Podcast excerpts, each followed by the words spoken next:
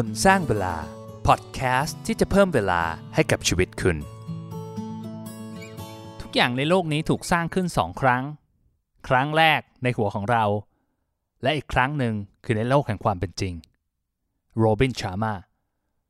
สวัสดีครับ ผมบอลภาคภูมิ มันจะดีไหมครับ ถ้าเรามีเทคนิคที่ช่วยเพิ่มโอกาสในความสำเร็จให้กับตัวเรานะทำให้เราสำเร็จได้ตั้งแต่ยังไม่ได้เริ่มต้นเลย ตอนนี้ผมจะเล่าให้ฟังถึงเทคนิคในการสร้างภาพสำเร็จ หรือว่าภาพแห่งชัยชนะในหัวของเรานะครับ ที่จะช่วยให้เราเพิ่มโอกาสความสำเร็จในชีวิตนะไม่ว่าจะเป็นเรื่องอะไรก็ตาม ผมจะเล่าให้ฟังว่าทำไมเราถึงทำงานที่เราอยากจะทำอยู่ไม่สำเร็จสักทีหนึ่งอะไรมันคือปัญหานะครับ ข้อ 2 คือเราจะเอาไอ้ภาพแห่งชัยชนะ หรือว่าภาพสำเร็จเนี่ยช่วยเพิ่มโอกาสแห่งความสำเร็จได้ยังไง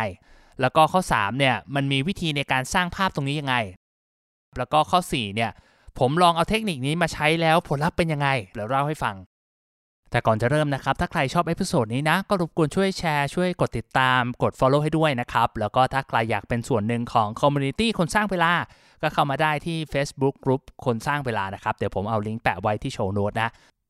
เอาละครับได้เวลาแล้ววิธีชนะตั้งแต่ยังไม่เริ่มทำได้ยังไงไปฟังกันเลยครับ ก่อนที่จะเริ่มนะครับ ผมอยากให้นึกถึงงานสักชิ้นหนึ่งละกันที่เราอยากจะทำเป็นโปรเจกต์ที่เราเฮ้ยตั้งใจจะทำมานานแล้วยังไม่ได้เริ่มสักทีหนึ่งหรือว่าเป็นงานที่เราทำมาแล้ว แต่ยังรู้สึกแบบติดติดขัดขัดรู้สึกมันยังไม่ประสบความสำเร็จอย่างที่เราคิดไว้สักทีหนึ่งเอาละครับได้ยังครับ ลองนึกภาพโปรเจกต์นี้ไปในหัวนะ แล้วลองตอบคำถามที่ผมจะถามต่อไปนี้นะครับ เรามีภาพสุดท้าย ชัดเจนหรือเปล่า หมายถึงว่าภาพสำเร็จว่าเฮ้ยถ้ามันสำเร็จแล้วหน้าตามันจะเป็นยังไง เราเห็นภาพนี้ชัดเจนหรือเปล่า เรารู้สึกได้ถึงความสำเร็จตรงนี้ไหมเราเห็นขั้นตอนในแต่ละขั้นที่จะไปสู่ความสำเร็จตรงนั้นหรือเปล่าอะไรมันคือสเต็ป by สเต็ปที่เราจะไปข้างหน้า เราเห็นชัดเจนไหมว่า นิยามของความสำเร็จของเราคืออะไร คือเราจะวัดผลตัวเองยังไง เมื่อเราไปถึงแล้วเนี่ยว่าเฮ้ยอันนี้คือสำเร็จ อันนี้คือไม่สำเร็จ แล้วก็คุณรู้สึกมั่นใจมากแค่ไหนที่คุณจะทำโปรเจกต์เนี้ยได้สำเร็จ คือถ้าคำตอบของคุณเนี่ยเป็นคำว่าไม่หรือไม่แน่ใจนะครับหนึ่งในคำถามเหล่านี้เนี่ยมันมีโอกาสมากๆเลยที่คุณจะทำโปรเจกต์นั้นไม่สำเร็จ เพราะว่าเรายังเห็นภาพไม่ชัดอะมันเหมือนกับสมมติเราบอกเราจะสร้างบ้านสักหลังหนึ่งถ้าเราไม่มีแบบเราไม่มีภาพในหัวของเราเนี่ยโอกาสที่จะสร้างบ้านให้สำเร็จ แล้วเป็นในแบบที่เราฝันไว้มันก็เป็นไปได้ยากนะครับเผลอๆสร้างสร้างไปอาจจะถล่มลงมาพังทับคนสร้างด้วยซ้ำนะเพราะว่ามันไม่มีโครงสร้างที่แข็งแรงก็เหมือนกัน การสร้างภาพสำเร็จในหัวของเรามันก็เหมือนเรามีการมีพิมพ์เขียว มีแบบแปลนในการสร้างบ้านเรามีแปลนตรงนี้เราก็มีโอกาสในการที่ทำสำเร็จได้เร็วขึ้น ถูกต้องมากขึ้นมีข้อผิดพลาดน้อยลงนะครับ เหมือนกันประโยชน์ของการสร้างภาพสำเร็จในหัวมีอะไรบ้างนะ อย่างแรกเนี่ยผมคิดว่า อย่างที่บอกไปคือมันจะทำให้เราเห็นภาพที่ชัดเจน เราจะบอกกับตัวเองได้ว่าเฮ้ยเรากำลังมาถูกทางหรือเปล่า อย่างที่ผมเกริ่นไปตอนแรกว่าเฮ้ยความสำเร็จมันเกิดขึ้น 2 ครั้งนะครับ ก็คือครั้งแรกมันเกิดขึ้นในหัวของเราก่อน ครั้งที่ 2 คือการที่เอาไอเดียจากหัวเราเนี่ยทำออกมาให้เป็นจริงนะผมเชื่อว่าหลายๆอย่างในโลกเนี้ยที่เราใช้กันอยู่นะครับ ไม่ว่าจะเป็นแบบ iPhone เนี่ยผมว่ามันมันเกิดขึ้นในหัวของสตีฟจ็อบส์ก่อนว่าเฮ้ยเขาอยากได้สิ่งเนี้ยที่มันตอบโจทย์ชีวิตของเขา อย่าง Facebook เองเนี่ยผมก็เชื่อว่ามันเกิดจากภาพในจินตนาการของมาร์คซักเคเบิร์กก่อน ที่มันจะกลายเป็น Facebook ที่เราใช้อยู่ทุกวันนี้นะประโยชน์อีกข้อหนึ่งที่มาจากการสร้างภาพสำเร็จก็คือมันจะช่วยให้เราเกิดมีความรู้สึกร่วมอะว่าแบบเฮ้ยเรารู้สึกแบบ อยากจะทำมันรู้สึกแบบมีแรงจูงใจในการที่จะไปถึงเป้าหมายของเรามากขึ้น เราเห็นภาพความสำเร็จของตัวเอง เห็นความรู้สึกที่เราจะได้รับจากการที่ทำเป้าหมายนั้นสำเร็จ ประโยชน์ข้อสุดท้ายเนี่ยคือมันทำให้เราเห็นขั้นตอนในการทำงานที่ชัดเจนว่าเฮ้ยต่อไปเนี่ยจากจุดที่0ไปถึง 10เนี่ยมันต้องผ่านสเต็ปอะไรบ้าง แล้วทำให้เราเหมือนมองเห็นปัญหาล่วงหน้าเลยว่าเฮ้ยเราจะเจอกับสิ่งไหนบ้าง แล้วเราจะจัดการกับมันได้ยังไง การเห็นขั้นตอนชัดเจนเนี่ยมันมีข้อดีอีกอย่างหนึ่งที่เราจะนึกไม่ถึงนะครับ มันจะลดแรงต้านในการที่เราจะเริ่มต้นทำอะไรสักอย่างหนึ่งอะ สมมติว่าถ้ามันมีโปรเจกต์ที่เราให้ผัดวันประกันพรุ่งมาตลอด เพราะรู้สึกว่าเฮ้ยเราไม่รู้จะเริ่มทำตรงไหนอะโปรเจกต์มันดูยิ่งใหญ่ไปหมด มันมันใหญ่มากแล้วเราไม่รู้ว่าเฮ้ยสเต็ปแรกคืออะไร การสร้างภาพในหัวตรงนี้มันจะช่วยให้เรามองเห็นสเต็ปแรกชัดเจนมากขึ้น แปลว่าโอกาสที่เราจะเริ่มต้นลงมือทำมันก็มีมากขึ้นเช่นกันเอาละครับฟังประโยชน์ไปแล้วนะว่าเฮ้ยการวาดภาพสำเร็จอยู่ในหัวเนี่ยมันมีประโยชน์มากๆนะครับเอาแล้วเราจะทำยังไงนะ เดี๋ยวผมเล่าเป็นสเต็ป by สเต็ปให้ฟังเลยแล้วกันนะครับ ก่อนอื่นเนี่ยให้เราเลือกโปรเจกต์มาก่อนนะ ว่าโปรเจกต์ที่เราอยากจะเอามาใช้ในการสร้างภาพตรงนี้นะครับ ถ้าใครมีหลาย ๆ โปรเจกต์ก็ไม่เป็นไรนะครับ แต่อย่างน้อยให้อยากทำให้ทำทีละรอบนะมันจะได้วาดภาพแบบชัดเจนมากขึ้นนะครับโปรเจกต์นี้เป็นอะไรบ้าง เช่นแบบเฮ้ยเราวาดฝันไว้ว่าอยากจะสร้างธุรกิจของตัวเองนะ เราอยากจะออกจากงานไปทำงานในฝันของเรา เราอยากจะ แต่งงานมีครอบครัว เราอยากจะมีสุขภาพที่แข็งแรง เราอยากจะเริ่มต้นทำพอดแคสต์ทำ YouTube ทำอะไรก็ได้ที่เราอยากจะทำอะให้เลือกมาหนึ่งอย่าง ว่าไอ้สิ่งนั้นมันคืออะไร แล้วถ้าเป็นไปได้ก็คือเขียนลงมาในกระดาษวางอยู่ข้างหน้าเลย แล้วหาที่นั่งเงียบๆแล้วก็นั่งหลับตาสักพักหนึ่งเพื่อจะเป็นการแบบเหมือนสงบสติ ตัดออกจากโลกภายนอกนะ ถ้าเป็นไปได้ก็ปิดโทรศัพท์ ปิด notification พยายามให้ไม่ให้มีสิ่งรบกวนจากที่อื่นมานะ แล้วก็อยากให้ตั้งนาฬิกาจับเวลา 5 นาทีทำไมต้องตั้งเวลาด้วยนะ การที่มีกำหนดเวลาที่ชัดเจนเนี่ย มันจะทำให้เราจดจ่อได้ดีขึ้น แต่ถ้าคิดไม่จบอยากจะต่ออีก 5 นาทีได้ก็ไม่เป็นไรนะ แต่ว่าจากประสบการณ์ผมรู้สึกว่าเฮ้ยหนาทีเนี่ยมันมันพอแล้วแหละในการที่จะเลเยอร์แล้วก็วาดภาพในฝันของเราในหัว แล้วเราจะเอามาลงรายละเอียดทีหลังบนกระดาษ หรือในสมุดโน้ตของเราก็ไม่เป็นไรนะ แต่ว่า 5 นาทีผมคิดว่ามันพอแล้วล่ะ ให้เรา นึกถึงโปรเจกต์ที่เราอยากจะทำให้มันสำเร็จ แต่ว่าเวลาเรานึกเนี่ยให้เรานึกถึงภาพสุดท้ายก่อน คือภาพความสำเร็จคือแบบเวอร์ชัน ideal ร้อยเปอร์เซ็นต์ทุกอย่างเป็นไปได้ทุกอย่างเป็นไปตามแผนมีแรงสนับสนุนทำอะไรก็สำเร็จทำอะไรก็สักเซส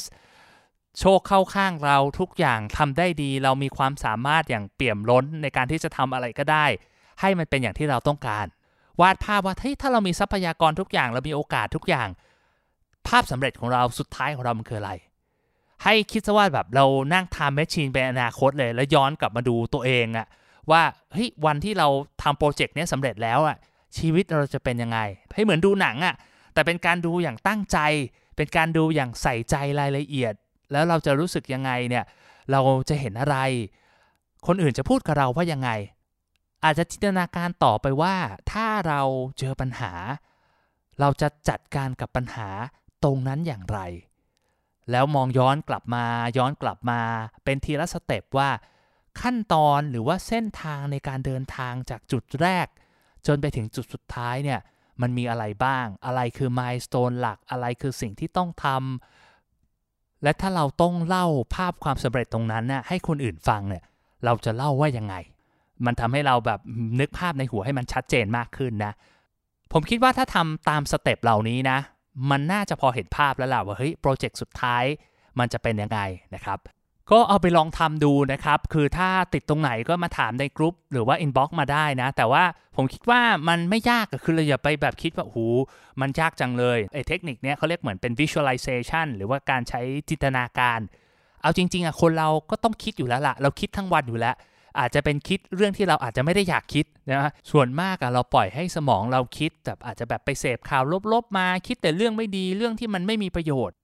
การใช้เอ็กซ์ไซส์ตรงนี้มันเหมือนเป็นการฝึกให้เราคิดในเรื่องที่มันเอื้อ หรือว่ามันเกื้อกูลกับกับความสำเร็จหรือว่าชีวิตของเรานะลองทำดูทำไปเรื่อย ๆ มันสนุกดีนะครับ แล้วเราจะเริ่มให้กล้าที่จะคิดกล้าที่จะใช้จินตนาการของเรา ภาพมันจะชัดมากขึ้นนะ ถ้าทำไม่ได้ก็ลองทำสัก2อสาครั้งนะ ใช้เวลาไม่นานนะครับ แต่รับรองว่าได้ผลคุ้มค่าแน่นอน เพื่อให้เห็นภาพมากขึ้นนะครับ ผมอาจจะอยากจะแชร์การใช้เอ็กซ์ไซส์นี้กับชีวิตผมละกัน ตอนนี้ผมเองมีปัญหาที่แบบติดมานานเลย ก็คือว่าผมอยากจะอัพพอดแคสต์ขึ้น YouTube แต่จนแล้วจนรอดก็ยังไม่ได้เริ่มสักทีนึงนะครับ ไม่อยากจะบอกเลยว่าผ่านมาน่าจะ 6-7 เดือนแล้วอะที่ผมเคยพูดในพอดแคสต์ว่าผมอยากจะเอาขึ้น YouTube แต่ก็ยังไม่ทำสักทีนึง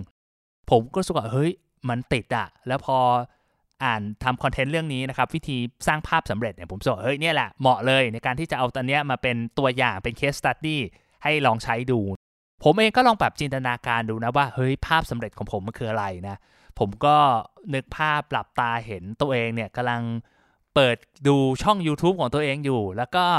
มีวิดีโอคลิปที่เราวางไว้เนี่ยหลายสิบคลิปนะครับก็แต่ละคลิปเนี่ยมียอดดูเป็นพันเลยนะ เห็น feedback ดีๆของคนในแต่ละคลิป รู้สึกดีกับตัวเองที่เราทำมันสำเร็จแล้ว เราเห็นขั้นตอนในการทำงานภาพของเราว่าแบบเฮ้ยเราออกแบบภาพปกยังไงนะเรา thumbnail จะเอาแบบไหน ส่งข้อมูลส่งรายละเอียดให้คนทำกราฟิก แล้วก็ออกมา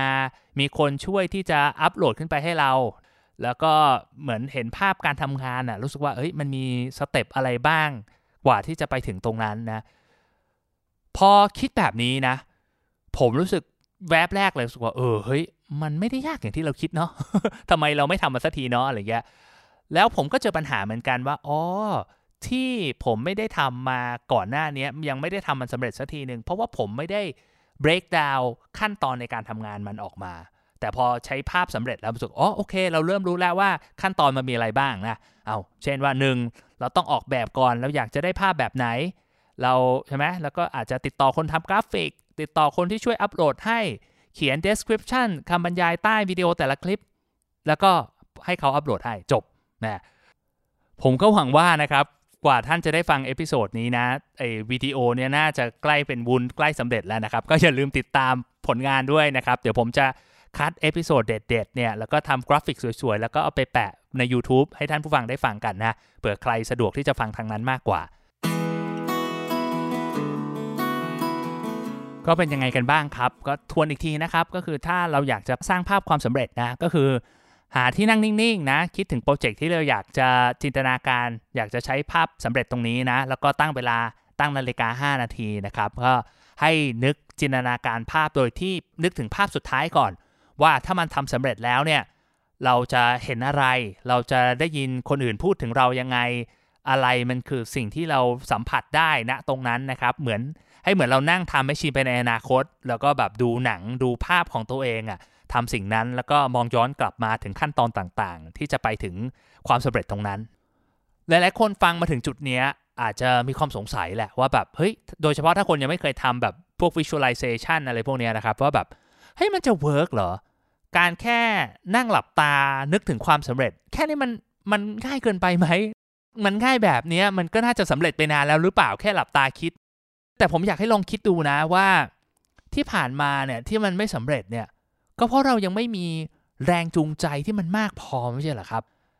การที่เราได้จินตนาการเห็นภาพความสำเร็จที่มันชัดขึ้นเนี่ยตรงนี้มันก็จะมีพลังมากขึ้นในการที่จะดึงเราไปสู่ความฝันสู่เป้าหมายที่เราอยากจะทำได้ อยากให้ลองทำดูนะครับ เพราะว่าสิ่งนี้มันจะนอกจากมันจะเป็นการเพิ่มแรงผลักให้เราไปข้างหน้าแล้ว มันจะเป็นการลดแรงเสียดทาน ที่จะขวางเราไปสู่ความสำเร็จอยู่ตรงหน้าด้วยนะ สุดท้ายเนี่ยถ้ามันทำแล้วมันไม่สำเร็จนะ อย่างมากคุณก็แค่เสียเวลา 5 นาทีในชีวิตนะ แล้วผมเชื่อว่า 5 นาทีมันคงเป็น 5 นาทีที่คุณมีความสุขและสนุกกับมันด้วยนะ